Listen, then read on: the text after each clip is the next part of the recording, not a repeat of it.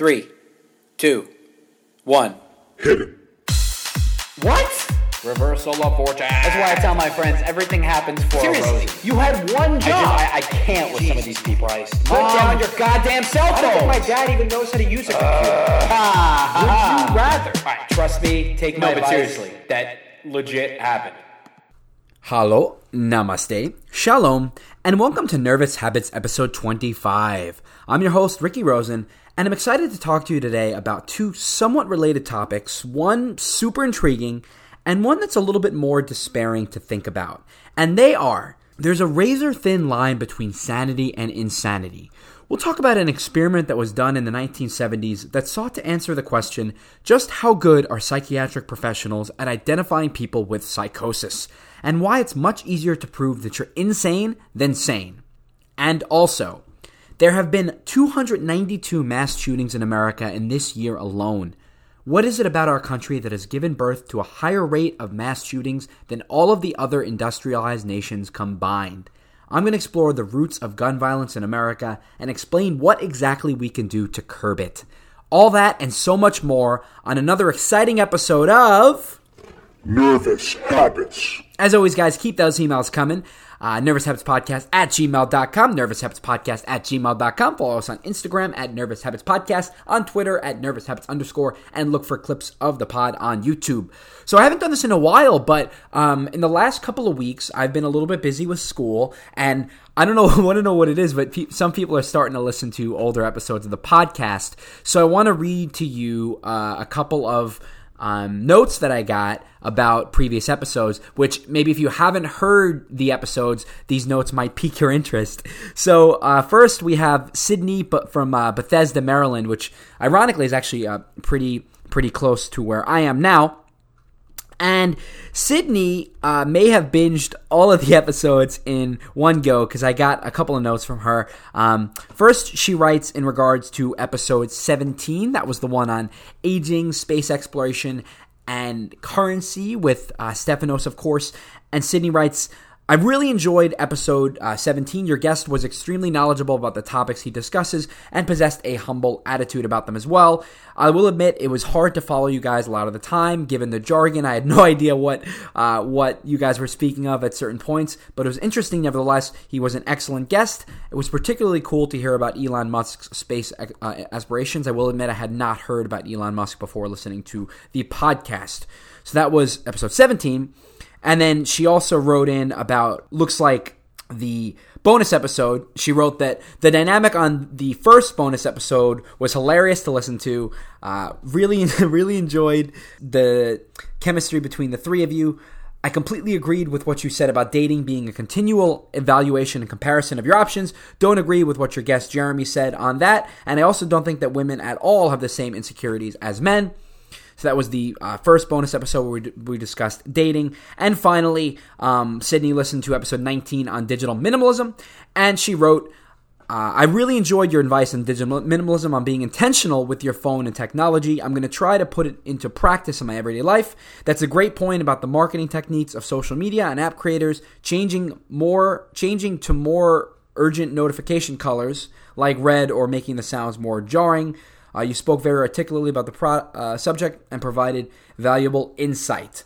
Um, so thanks so much, Sydney, for for those notes. Yeah, I really really enjoyed researching and speaking about uh, on episode 19 the um, you know digital minimalism and trying to be more intentional with your phone use because that's something that I've been striving to do in my personal life. And certainly, if in any way I encouraged you to implement those you know those, those habits. Um, you know, I'm very happy to have done that. And we also have a note here from Dave S. from Jersey City. And Dave was writing in response to episode 21. So another someone that wrote, you know, was listening to older episodes as well. Episode 21 was on vegetarianism um, with uh, Eric Martinez as the guest, and he said his voice reminds me of a very soft-spoken H. John Benjamin. Um, it was a very interesting topic in how it included philosophy, ethics, and environmental impact, as well as society as well as how society shapes our views on food. I thought the questions were great and really helped steer the conversation well. Um, and then looks like uh, Dave posted a link to cultured uh, an article on cultured meat, And he wrote, I think this is the future rather than impossible meat. I'd be interested to hear Eric's thoughts on whether he would be fine eating cultured meat from an ethical perspective. And if you don't know, cultured meat is meat produced by in vitro cultivation of animal cells. So rather than slaughtering animals and eating the eating the animals, um, it's a form of like cellular agriculture to reproduce uh, the animal cells using almost like genetic engineering. And maybe there's an ethical concern, much like you know genetic engineering of, of human tissue, um, stem cell research, and, and whatnot. But it would be interesting to hear, um, you know, if Eric or other vegetarian vegans who are practicing that lifestyle for ethical, environmental reasons would object to consuming cultured meat. So that's that's a, very interesting note, um, Dave, as well. So thanks to uh, you, you, know Dave and Sydney for uh, sharing those those thoughts about previous episodes. And you know, if you haven't listened to any any of those episodes, um, and they sound like they might be interesting to you, feel free to you know go on Apple Podcasts or Spotify and give those a listen. They're they're going to be on on there forever. As as I mentioned to my dad when he came on to do the episode about um, generational differences. Podcasts are not like you know the radio or a TV show. It's pretty much forever. So whether you're listening to this uh, in 2019 or 2025 or you know in the year 2722 and you know maybe mankind is you know on one of uh, Jeff Bezos's or Elon Musk's uh, spaceships and you know we're floating through space maybe you're listening to to this then so definitely um, share your thoughts if you have them also if you enjoy listening to the podcast I would appreciate it if you wanted to leave a review on Apple Podcasts. I don't think you can leave a review on Spotify, but if you want to leave a review on on Apple Podcasts, you know, let let other people know as they're searching for shows to, to listen to that you know what your your take is on nervous habits if you have constructive criticism ways to improve it if, if you like it um, if you know if you don't like it whatever your opinion is feel free to leave a comment on apple podcasts. Okay so we got all, all that housekeeping out of the way. I, I know i hadn't done that in a little while so hope you guys are uh, bearing with me here. And I want to dive into the first segment, which is on sanity versus insanity. And we've covered a lot of interesting topics in psychology on the pod. Um, we talked about, you know, mental illness a while back and personality psychology. We haven't really talked about sanity the notion of, of what is sane.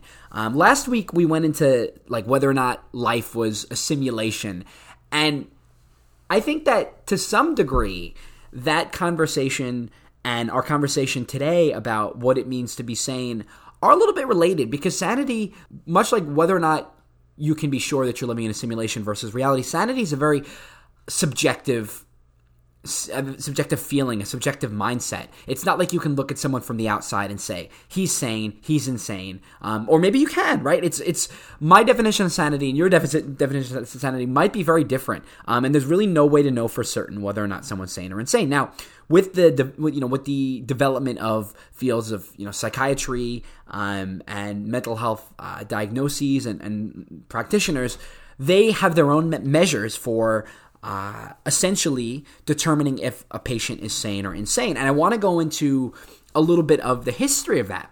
But before I do that, let me pose a hypothetical question for all of you. For a moment in time, I want you to imagine that you find yourself waking up in a psychiatric hospital and you have no memory of how you got there. You have no idea what transpired to lead you to that event. All you know is that you're waking up and you're in a hospital bed and you identify it to be like a mental ward, like a like a, a psychiatric institution. The nurses come in to give you your meds and you have to somehow convince them that there's some sort of mistake, that you're actually sane even though they are certain that you have some form of psychosis. So how would you do this? How would you convince them that you're actually sane? I mean, think about it for a moment. Put yourself in that position, in, in, in that situation.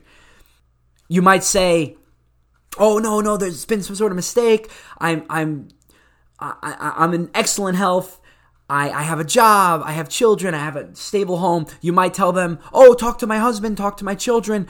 Um, talk talk to my sister. Talk to my parents." You might try to to use logic and reason and maybe you'll maybe you're self-aware maybe you say oh you know if i was sane would i be able to to you know, comment on my own mood and mental health. And no matter what tactic you use, I, I would imagine, I would, I would guess that it would be pretty difficult to convince them that you're actually sane, wouldn't you? There was actually an, an experiment done in the early 1970s that looked at this very question of how do you determine if someone is sane versus insane? And it was done by D- uh, Dr. David Rosenhan, and he wanted to assess the validity of psychiatric diagnosis. Basically, how good are doctors? How good are, are psychiatrists at figuring out if we're sane or insane? So he took seven healthy people, three women and four men, including himself, and told them to feign auditory hallucinations in order to gain admission to psychiatric hospitals in five states. So they were instructed to say that they heard voices of uh, that they heard voices pronouncing the word thud or hollow or empty in their head repeatedly on a loop and nothing else. So their only symptom when they entered the psychiatric hospital was that I'm hearing the word thud repeatedly in my head. Thud. Thud. Thud. Thud. And occasionally hollow. Hollow. Hollow. Hollow. Well, what do you think happened? These people who had no other symptoms except for that one fact that they heard, um, or, or they were instructed to say that they heard thud or hollow or empty. What do you think happened to these folks when they attempted to enter the psychiatric institution? So, seven of the eight patients were diagnosed with schizophrenia and one with manic depressive psychosis. So, all of them, every single person, that entered the institution was diagnosed with a mental illness. Now, of these eight patients, and by the way, I, th- I think I misspoke a moment ago. I might have said seven. Of these eight pseudo patients, you know, these were normal people. This was a psychology graduate student, a pediatrician, a psychiatrist, a painter, a housewife. You know, wasn't wasn't as if they had um, other eccentricities about them or indicators that maybe they did have a mental. It was literally just that they heard thud and they were diagnosed with schizophrenia or manic depressive psychosis. Now, many of them stayed in the hospital for a long time. Some stayed up to 52 days. The average of the eight, the average stay was 19 days. All of them were discharged after that point um, with a diagnosis of schizophrenia in remission.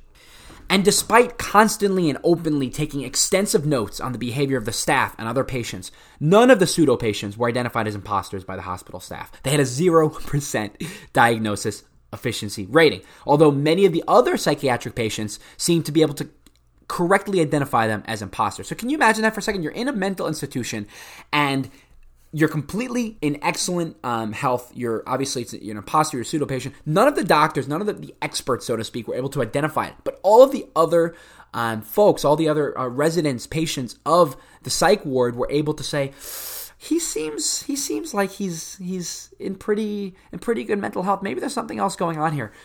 It it kind of again like calls to you know calls the subjectivity of, or rather calls the objectivity of psychiatric diagnoses into question if people who aren't experts be able to, to identify, but people are experts or not. So in the first three hospitalizations, 35 of the total of 118 patients expressed a suspicion that the pseudo patients were sane. 35 of 118. So what is that percentage? That's almost 30%. Okay. Some even suggested that the patients were researchers or journalists investigating the hospital. And the staff interpreted much of their behavior, the pseudo patients, in terms of mental illness. So 30, again, 0% of the doctors were able to identify it, but 30% of the other patients um, were. Meaning that the patients who are in good psychological health would act a certain way, and no matter what they did, the doctors and nurses would interpret it as a pathological behavior. They would, let's say the, the pseudo patients would write something down, and the doctors would say, "Oh, this is a pathology." They would insist that they're that they're sane, and it was deemed that they were in denial.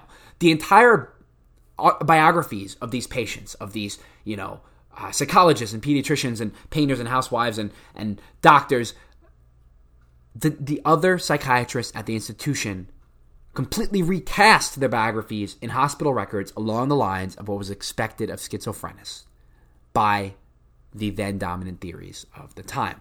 So again, just you know, just to emphasize this, these healthy, normal people entered the psychiatric institution. They had a normal biography, and because they were deemed to be schizophrenics or manic depressives, everything that that was true about their life up to that point was completely reframed as if they had a psychopathological condition. But Rosenhan was not done yet. This was just part one of the study. And this, this, this aspect of the study essentially cast a lot of shame onto the, the industry as a whole. Um, but for the second part, just because Rosenhan really wanted to be certain that there was a problem here, he used a well known research and teaching hospital, and the staff at this hospital had heard of the results of the first study, and they claimed that similar errors would not happen at their hospital. Oh, you know, we know that you went to, you know, the the uh, the hospitals in the early 70s, and I know that those uh, psychiatrists were not able to deem your guys were imposters. But we'll be able to figure it out. That's what they said. You know, you essentially can't pull the wool over our eyes. We're on to you, Rosenhan. And so they told him, if you send us imposters, we will be able to identify them.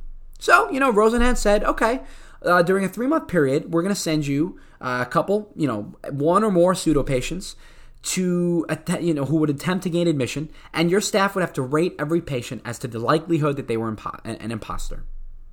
You know, do you think that this this person's an imposter or not? So during the next three months, that hospital received 193 patients, and they said of that 193, we think 41 are Rosenhan's imposters, and another 42, they might be. They're suspect. So 83 of the 193 patients that were admitted in that three months, the hospital believed could be Rosenhan's pseudo patients. 83 of 193, so 43%. In reality, guys, Rosenhan sent no one all patients that were suspected to be imposters by the hospital staff, they were ordinary patients with psychopathological conditions. That is really, really, for lack of a better term, crazy to think about.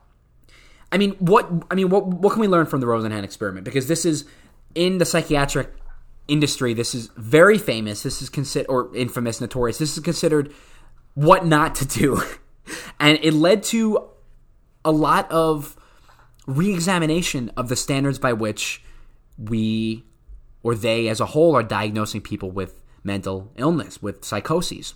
So there's a couple things we can learn from this. Number one, hospitals at that time in the 1970s severely over-admitted patients for psychosis. So there was an over-diagnosis. And I think that we've gotten a lot better in the last 40 something years, but you could make the case that we still have the problem today where we are you know, overdiagnosed. We're putting a label on any sort of, uh, you know, psychological frame that this person has a condition that is, you know, that can be found in the DSM, the Diagnostic and St- Statistical Manual of Mental Disorders.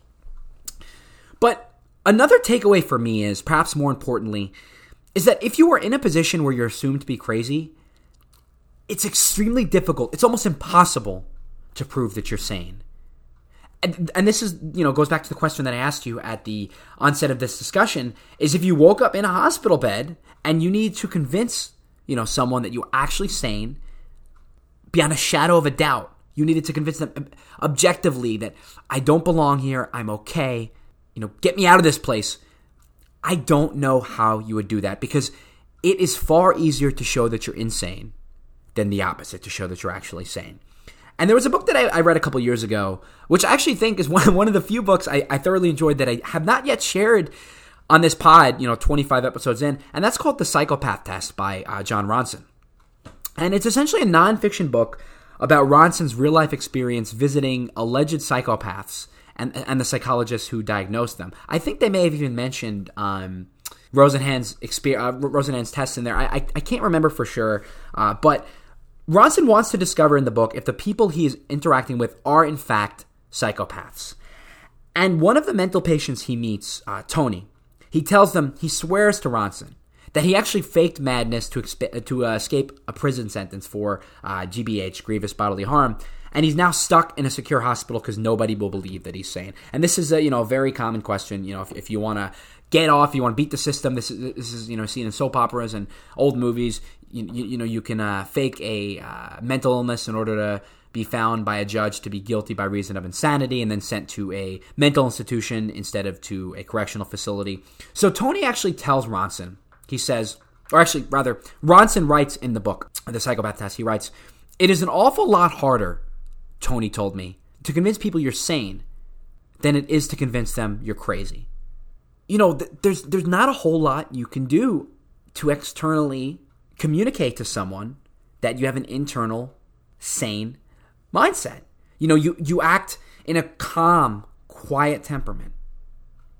They might think you're putting on a composed demeanor, pretending to be all together to suggest that you're sane when you're not. If you act the opposite, if you're emotional and hysterical, you might think you're acting genuine. How a sane person would react to the allegation that they're insane. But the other person might interpret that behavior as being untethered from sanity.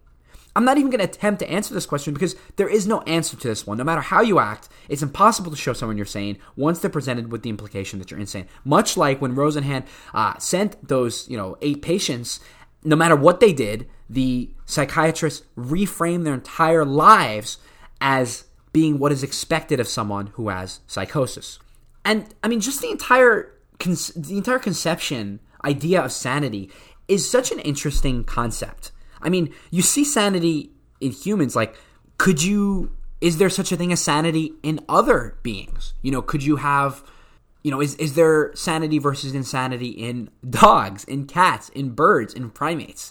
Could you have a dog that, that has psychosis? Could you have a, you know, a bird? I mean, I, our pet birds can be a little loopy sometimes.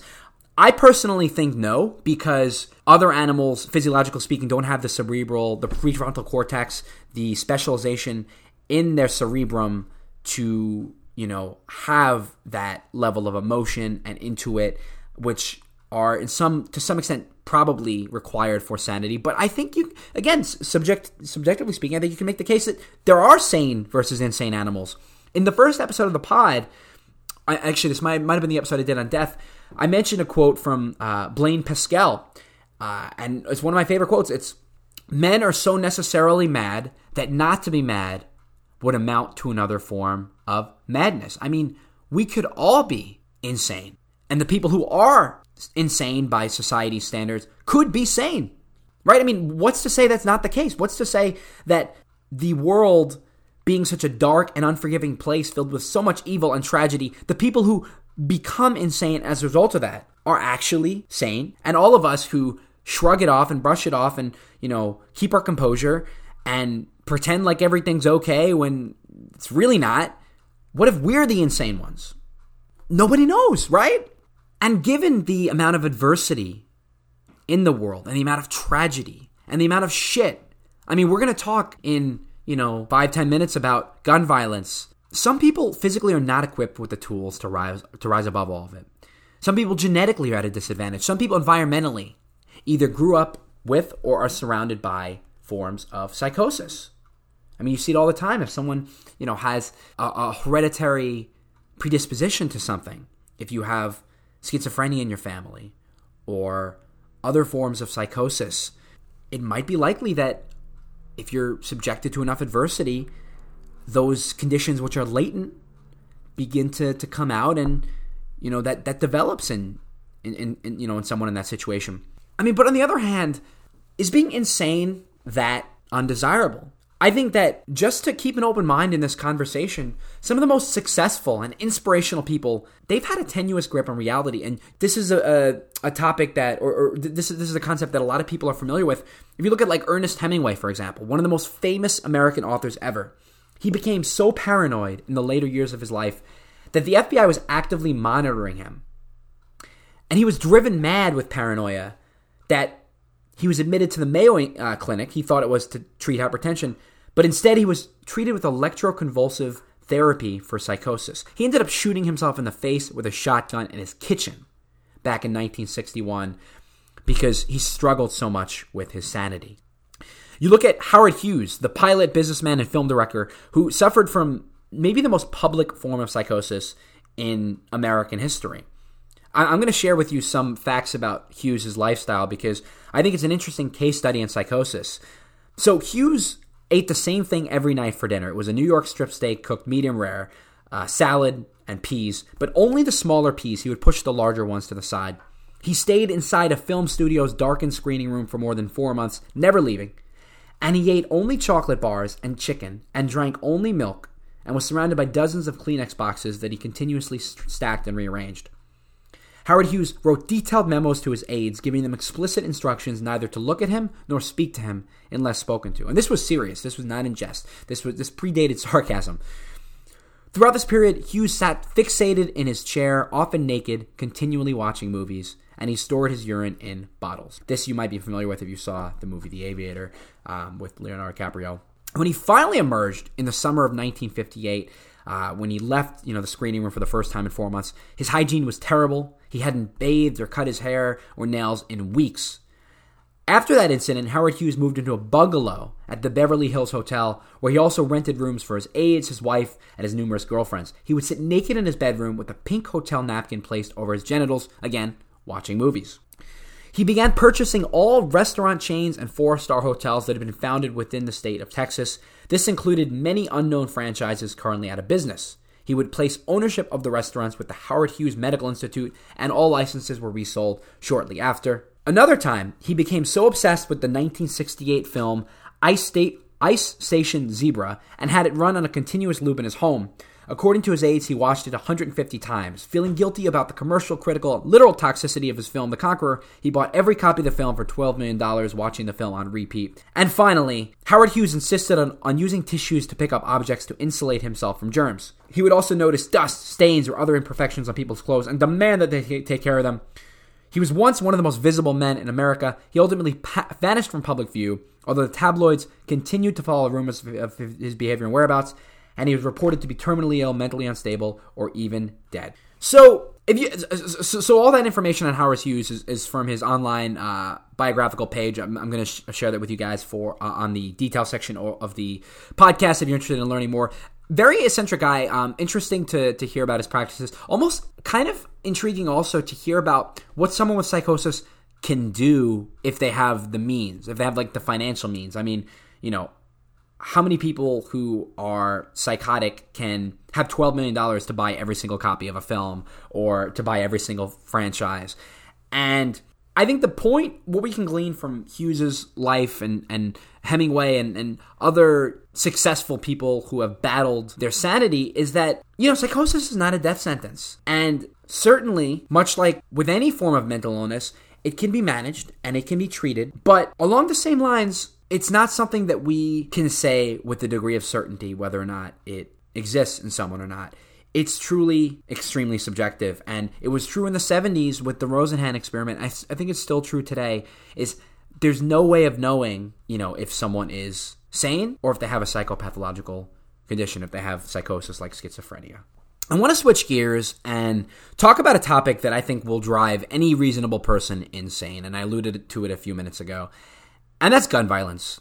Now, this is something that's difficult to talk about probably going to be difficult to hear.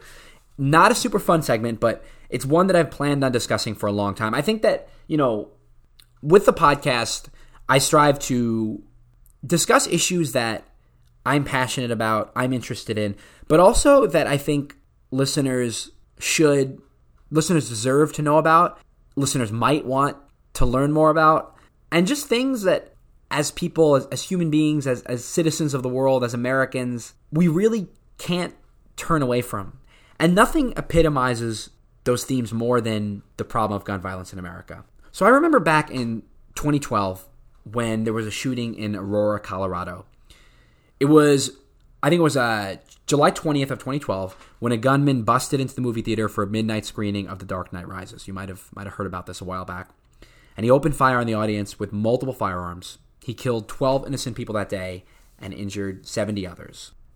I remember reading all accounts of this of the shooting in the newspaper on Saturday morning, uh, the day after it happened, about how four men died protecting their girlfriends.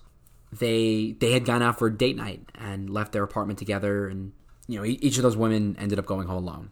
And another another man, uh, Gordon Cowden, died saving the lives of his two teenage daughters. A dad who took his girls out for a movie and ended up losing his life.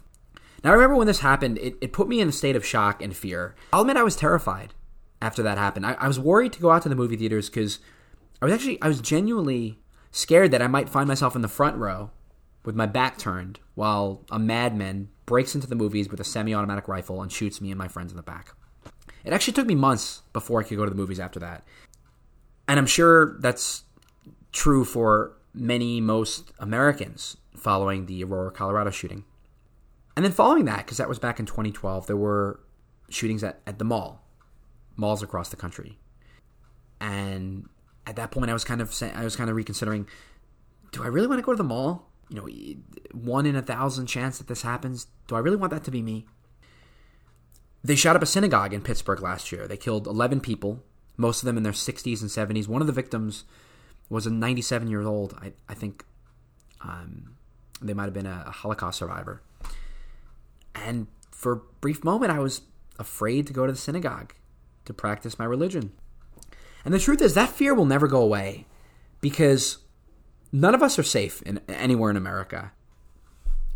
You know, they say that America is the land of the free and the home of the brave. But the truth is, all of us have to say a prayer every time we leave our homes to go out in public that we don't make it back home in a body bag. You know, for all your parents out there, I'm, I'm sure you're worried about whether or not your child will come off the school bus at the end of the day.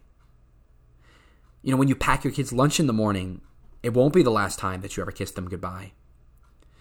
God, I know this is a scary, depressing thought. I mean, this is this is this is so, so shitty to say and, and so shitty to think about, and I'm I'm really sorry for putting this on you as you're you know doing laundry or or cooking or going on a run.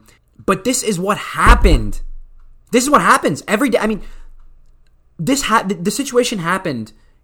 I, I mentioned where, where, you're packing your kids up for for the day. If you're a parent, this happened to 20 mothers and fathers on December 14th of 2012 in Newtown, Connecticut, where they shot up an elementary school and killed 26 year old children.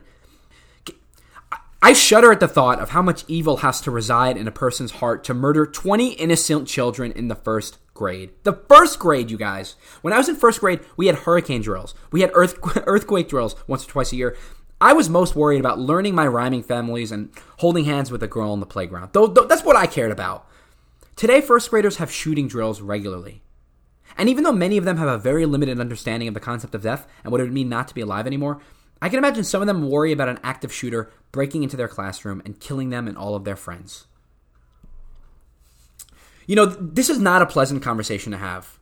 This is not ple- pleasant to think about. I would not blame you if you hit pause or stop and and you know wanted to go watch Love Island and, and forget that all this shit's happening. I'm sorry to I'm sorry. I'm sorry to force this imagery imagery on you but we can't turn our heads away. We we can't cover our eyes and ears and just hope that this doesn't happen to us or anyone that we know because it might. This is happening everywhere in our country. And it might happen to you or your friends or your family. Because it's getting worse every single year. It's it's not getting better, it's not plateauing, it's getting worse. Your likelihood of being shot Guys, so there's a lot of literature that, that, I'm going to share with you for, for this segment, but I'm just going to throw out some statistics. Okay, this is from Business Business Insider um, last year. So assaults by firearms kill about 13,000 people in the U.S. each year, and this translates to a roughly 1 in 315 lifetime chance of death from gun violence. The risk of dying in a mass shooting is about 35 times lower than that, with a 1 in 11, or excuse me, 1 in 11 11,125 lifetime chance of death in the US. While that might not seem very high, consider this. The chance of dying from gun violence overall is 50% greater than the lifetime risk of dying while riding inside a, a uh, car, truck, or van. It's also more than 10 times as high as dying from an, any natural disaster, such as a hurricane, tornado, earthquake, or flood. So 1 in, in 11,000, that may not sound like that high to you but it's higher than a whole lot of other things that could kill you, like a hurricane, like a tornado, like an earthquake, like a flood. There's a very real possibility that your life will end in a mass shooting. Just think about that for a moment. Think about all the things that could kill you cancer and heart disease and a car accident. Maybe you drop dead of an aneurysm or a stroke. Maybe you get some, some rare, incurable disease or, or virus that we haven't even heard of. Maybe you're murdered. Maybe you're asphyxiated. Maybe you drown. Maybe maybe you know you pass away in a fire. I mean, there's all sorts of, of tragedies. But there's a possibility, one in 11,000, that your life will end in a mass shooting. And it's, and it's only getting worse with time. So, a couple months back, this was, um, I think in early August, There were two mass shootings within a 24 hour window in America. There was one in El Paso, Texas. Um, 20, 20, uh, 20 people were dead as a result of that. There was one in Dayton, Ohio. Nine people were dead as a result of that. Um, there have been 292 mass shootings in the U.S. this year, including there was a shooting in Las Vegas in 2017 that killed 58 people and injured 851. There was a shooting in an Orlando nightclub in 2016 that killed 49 people. There was a shooting in Virginia Tech in 2007 that killed 32 people. There was a shooting, as I mentioned, in Sandy Hook in 2012 that killed 26 people, including 20 children between the ages of 6 and 7 years old and 6 adult staff members. There was a shooting in Parkland, Florida in 2018 that killed 17 people, 14 high school students, and 3 staff members. It seems that literally every weekend we get news of a mass shooting. You know, we hear the city, we hear the number dead, we become desensitized, desensitized to it. We mourn. You know, we, we send our thoughts and prayers. We, you know, say the same trite expressions on Twitter. Something needs to be done. We need change. This is going to keep happening. Hashtag thoughts and prayers. Then we move on to the next tragedy. The next city or town or school whose name is unfortunate enough to fall victim to the latest news cycle. Calls to mind this quote by Joseph Stalin A single death is a tragedy, a million deaths is a statistic. These people whose whose lives were stolen from them, their mothers and fathers, their sons and daughters, friends and coworkers, brothers and sisters, priests and rabbis, teachers, psychologists, accountants, house cleaners, gas station attendants, receptionists, interns, assistants, and when they die as a result of this senseless tragedy, all they become is a statistic. You know, it makes me so fucking angry to think about just the fact that this is happening in my country, in our country. Can you imagine? what the rest of the world thinks. I mean, if if I was living in the UK or in South Asia, my children wanted to go to college in America, battleground for semi-automatic rifles, I wouldn't let them. One in eleven thousand chance they're going to be shot dead walking down the sidewalk. Are you kidding me? There's a lot to unpack here. Um, how? Why does this happen? What can we do about it? Can we do anything about it? What is it about our society that leads this problem to be perpetuated? And don't kid yourself. This is an exclusively American problem. Exclusively American problem. It is amazing. The U.S. firearm hom- homicide rate is 20 times higher than the combined rates of 22 developed countries. The U.S. has has had 57 times as many school shootings as the other major industrialized nations combined. Take every other industri- major industrialized nation, add them together, U.S. has 57 times as many combined. Since 2009, the U.S. has had 288 school shootings. This is just school shootings. Mexico has had eight, Canada's had two, France has had two, Germany's had one, Japan, Italy, UK, they've had none. The United States, 280, almost 300 school shootings in the last 10 years. I mean, it's unfathomable how many shootings we have here in America. And a lot has been written everywhere trying to figure out why. Consistently over the last 10, 15, 20 years, pretty much after every single mass shooting, there's an op ed that tries desperately to get to the bottom of this. And the number one reason and by the way, nothing I'm saying is going to be news. You know, nobody's going to listen to this and say, "Oh my god, that's a brilliant." Idea. This is, I mean, you know this. The number one reason why these mass shootings are going on is, is the high accessibility and ownership of guns in the United States. The United States has the highest per capita gun, gun ownership in the world, with 120 firearms per 100 people. The second highest is Yemen, with 52 firearms per 100 people. The United States has almost more than double the rate of gun ownership as the next highest country. Are, are you are you kidding me? Are you kidding me right now? Let's not be naive. Yes, mental illness is a contributing factor. We're going to get to that in a few minutes, I promise. But these unhinged, unstable people, people who are not mentally, physically, or emotionally well, are getting their hands on guns very easily. Gun laws in the United States, they vary state by state by state, though there are also federal firearm laws that all states are bound by. Now, some states have bans on assault weapons, automatic machine guns. Some states have magazine restrictions. Some states require a permit to purchase a gun. Some states have open carry laws, and some states have conceal and carry laws. It really runs the gamut. But as you expected, there is kind of a regional discrepancy in the variance of these gun laws. In Alabama, there's generally no restriction on firearms. Anyone can purchase a gun relatively easily. Open carry is permitted so long as the handgun is securely contained in a holster. Guys, jeez. And if you don't believe me, these these facts these facts are all online. Um, just go to Wikipedia, gun laws in the United States by state. Um, and there's there's all sorts of uh, resources. I'm going to include uh, Brady United um, is is a good one, and um, the uh, Giffords Law Center. I'm, I'm going to mention that in, in, in a few minutes. But Alabama, pretty much anyone can get a gun whenever you want, so long as the handgun is securely contained in a holster. And by the way, I, just anecdotally, um, one of my friends uh, has a summer home in Virginia. So a year or two back, I went with him to um, to a shooting range. It, it really my first and only time shooting a gun, just because it, you know, I seem it was like a bucket list item. You know, do it do it once or twice.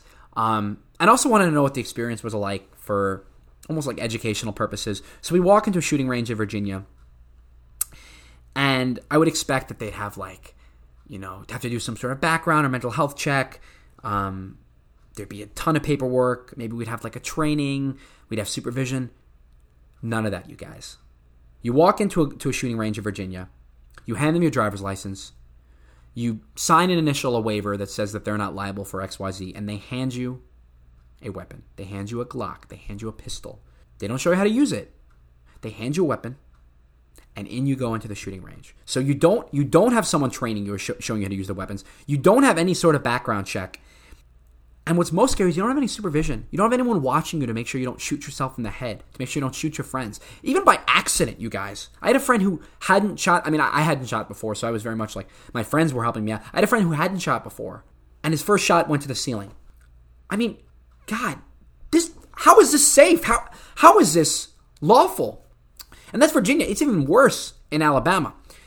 On the other hand, in Massachusetts and California, you almost always need to undergo a background check, um, obtain a permit to get a gun, and there are all sorts of restrictions on what weapons can be purchased and carried.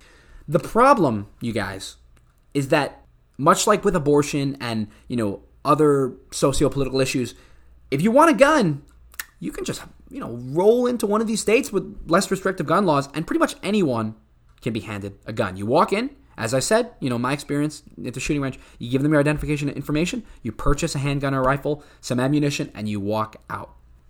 The Giffords Law Center uh, was co-founded by former Congresswoman Gabrielle Giffords, and she herself, if you recall, in Tucson, Arizona, was a victim of gun violence. So the Giffords Law Center assigned a grade to all 50 states on the strength of their gun laws, as well as the rates of gun-related deaths in that state. And you can find this on lawcenter.giffords.org uh, slash scorecard. can include the link as well. The states receiving an A in terms of the strength of their gun laws and the rates of gun-related deaths in that state. So what state is what states is it more safe essentially from gun violence? California and New Jersey got an A. New York, Connecticut, Massachusetts got an A and then Hawaii and Maryland got A minuses. So essentially, the states in the Northeast and California, kind of like the, the left left leaning states with the most restrictive gun laws, those are deemed to be the safest states with regards to gun violence, according to the Giffords Law Center's analysis. The states receiving an F, you guys, the states where there are a lot of gun related deaths and their gun laws are not great. Okay, it's it's a long list, but tell me if if you know if the if these states are familiar to you. South Carolina, Georgia, West Virginia, Kentucky, Alabama, Mississippi, Louisiana, Arkansas, Missouri, Texas, Oklahoma, New Mexico, and entirely the excuse me, essentially the entire South and Midwest plus Maine. Those are the states where I don't again, I don't know if I'd be say if I feel good sending my kid to college um, with, you know, with the rates of gun related deaths in those states. So what can we do? To this point, you know, it's a very dismal conversation. I'm sure you guys can tell I'm angry. There's a lot of indignation. Um, I'm upset. I'm sure you're feeling the same way. But there are things that we can do. We as a society can do. And much like I said with when we talked about the problem, it's kind of common sense the changes that we can make. Um, and I'll, I'll, tell you what, what these are, uh, and and you know where like what stage we are, how close we are to making these changes. So first things first, the most important kind of like nonpartisan step that we can do in order to alleviate this, even even by a little bit, is by enacting background checks in all 50 states. This is something that's been pushed for a very long time. So, proposals for universal background checks would require almost all firearm transactions in the U.S. to be recorded and go through the National Instant Criminal Background Check System, the NICS, uh, closing what is called the private sale exemption. So after the Stoneman Douglas shooting in Parkland, Florida, almost all Americans supported universal background checks. Um, and according to a Politico poll around that time, 88% of uh, registered voters, as well as according to a Quinnipiac poll, 97% of voters supported universal background checks. So this is a nonpartisan issue. Democrats, Republicans, everyone agrees. Let's just do it. So what's happening right now with that? The legislation is just kind of sitting in Congress. Um, so it's HR 8, the Bipartisan Background Checks Act of 2019. You can look it up um, online on the uh, Congress congressional website where they have all the, the bills and you know the the text of the bills and, and you know where they're at in the House and, and the Senate. So the HR 8 Bipartisan Background Checks Act of 2019 so the House of Representatives passed it by a vote of 240 to 190, and the bill would prohibit most firearm transfers unless a background check can be conducted. The Senate has not taken any action on the bill since the House passed it. And then you also have H.R. 1112, the Bipartisan Background Checks Act, and this bill would extend to at least 10 days the amount of time firearm dealers must wait for a response from the background check system before the sale can proceed. So right now they can make the sale if they haven't uh, received a, spon- a response in three days, and the bill would extend to at least 10 days. This window, again, it passed in uh, February 2019 by a vote of 240 to 190, and the Senate has not taken any action on it. So this is a bipartisan issue. Again, it's just sitting, waiting for the Senate to act on it. So what are we waiting for? Let's push this thing through. So this, this is the kind of thing where we need some sort of mass push, um, some some a ton of pressure that people are putting on senators to bring this to the floor for a vote rather than just just sitting. Because i mean these kind of things again common sense you know universal background checks and extending that window so someone can't just you know grab a gun and within a couple days use it for whatever behavior they see fit. There's a 10 day window which for some of these excuse me, for some of these people might make the difference between someone acting quickly and impulsively and kind of putting the brakes on that sort of action. So, another thing that is pretty nonpartisan is a ban on assault weapons. Why do civilians need to purchase semi automatic weapons? This is something that a lot of people have been asking, particularly in light of the shootings over the summer in um, El Paso and uh, Dayton. I mean, like in general, you know, if you're using a gun for recreational purposes, for leisure, for hunting, maybe you go to the shooting range, maybe you're shooting bottles in your backyard with your kid, what have you. That's your right as an American under the Second Amendment. Okay, that's fine. No one's trying to take that away from you. But the question becomes, you know, military grade rifles and semi automatic weapons that fire hundreds of rounds in seconds. I mean, to me, that seems excessively dangerous, especially in light of gun related death uh, rises across America in the last decade, and woefully unnecessary.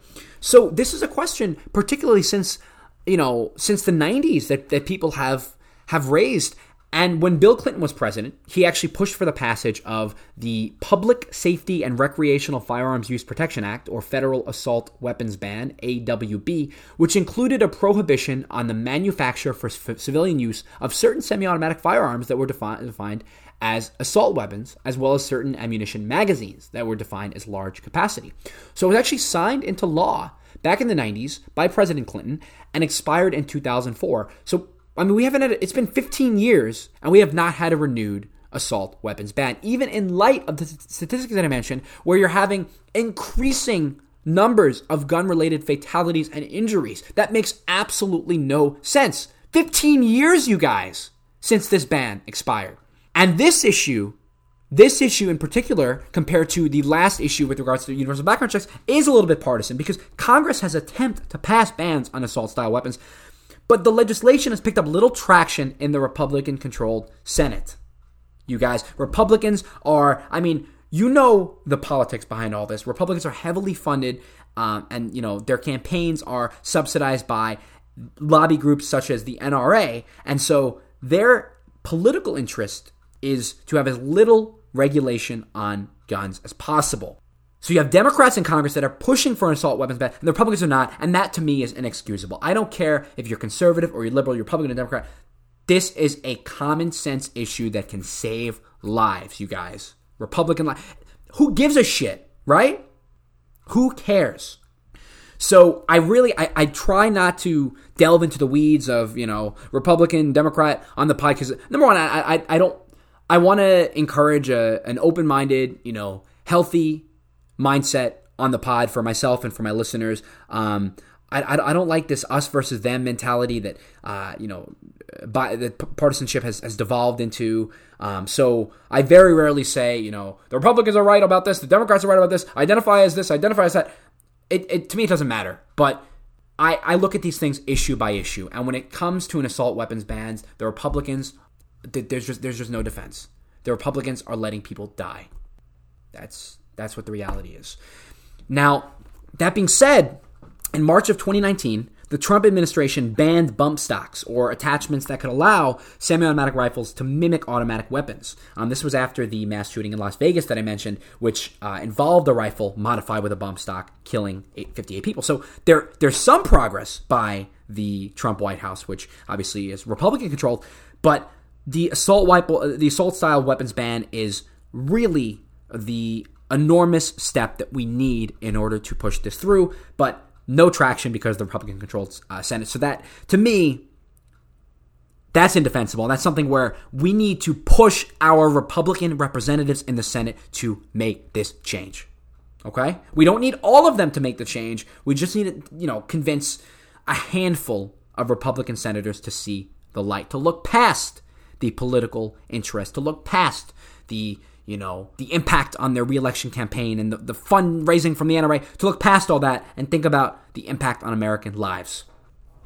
Now, I alluded earlier to mental health and the you know impact of mental health on this issue because I think that a lot of again when it does devolve into kind of partisan, a lot of you know uh, Democrats will insist, okay, assault weapons bans, and re- Republicans will kind of come back and say, well, you know, it's a mental health issue, and certainly, as I I just said, the assault weapons ban is probably the most immediate, impactful thing that we can do to you know to curb this.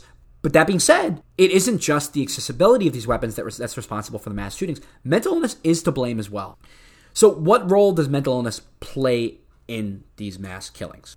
The Wall Street Journal wrote fairly recently um, on a number of studies that were done between 2000 and 2015 that suggest that about a third of mass killers have an untreated severe mental illness. And uh, uh excuse me. And by the way, if mental illness is defined more broadly, the percentage is higher. There was a report that the FBI released in 2018 titled A Study of the Pre Attack Behavior of Active Shooters in the United States between 2008 and 2013. And it reported that 40% of the shooters had received a psychiatric diagnosis and 70% had mental health stressors or mental health concerning behaviors before the attack. Most recently, in July of 2019, the Secret Service in America re- released this report, Mass Attacks in Public Spaces 2018.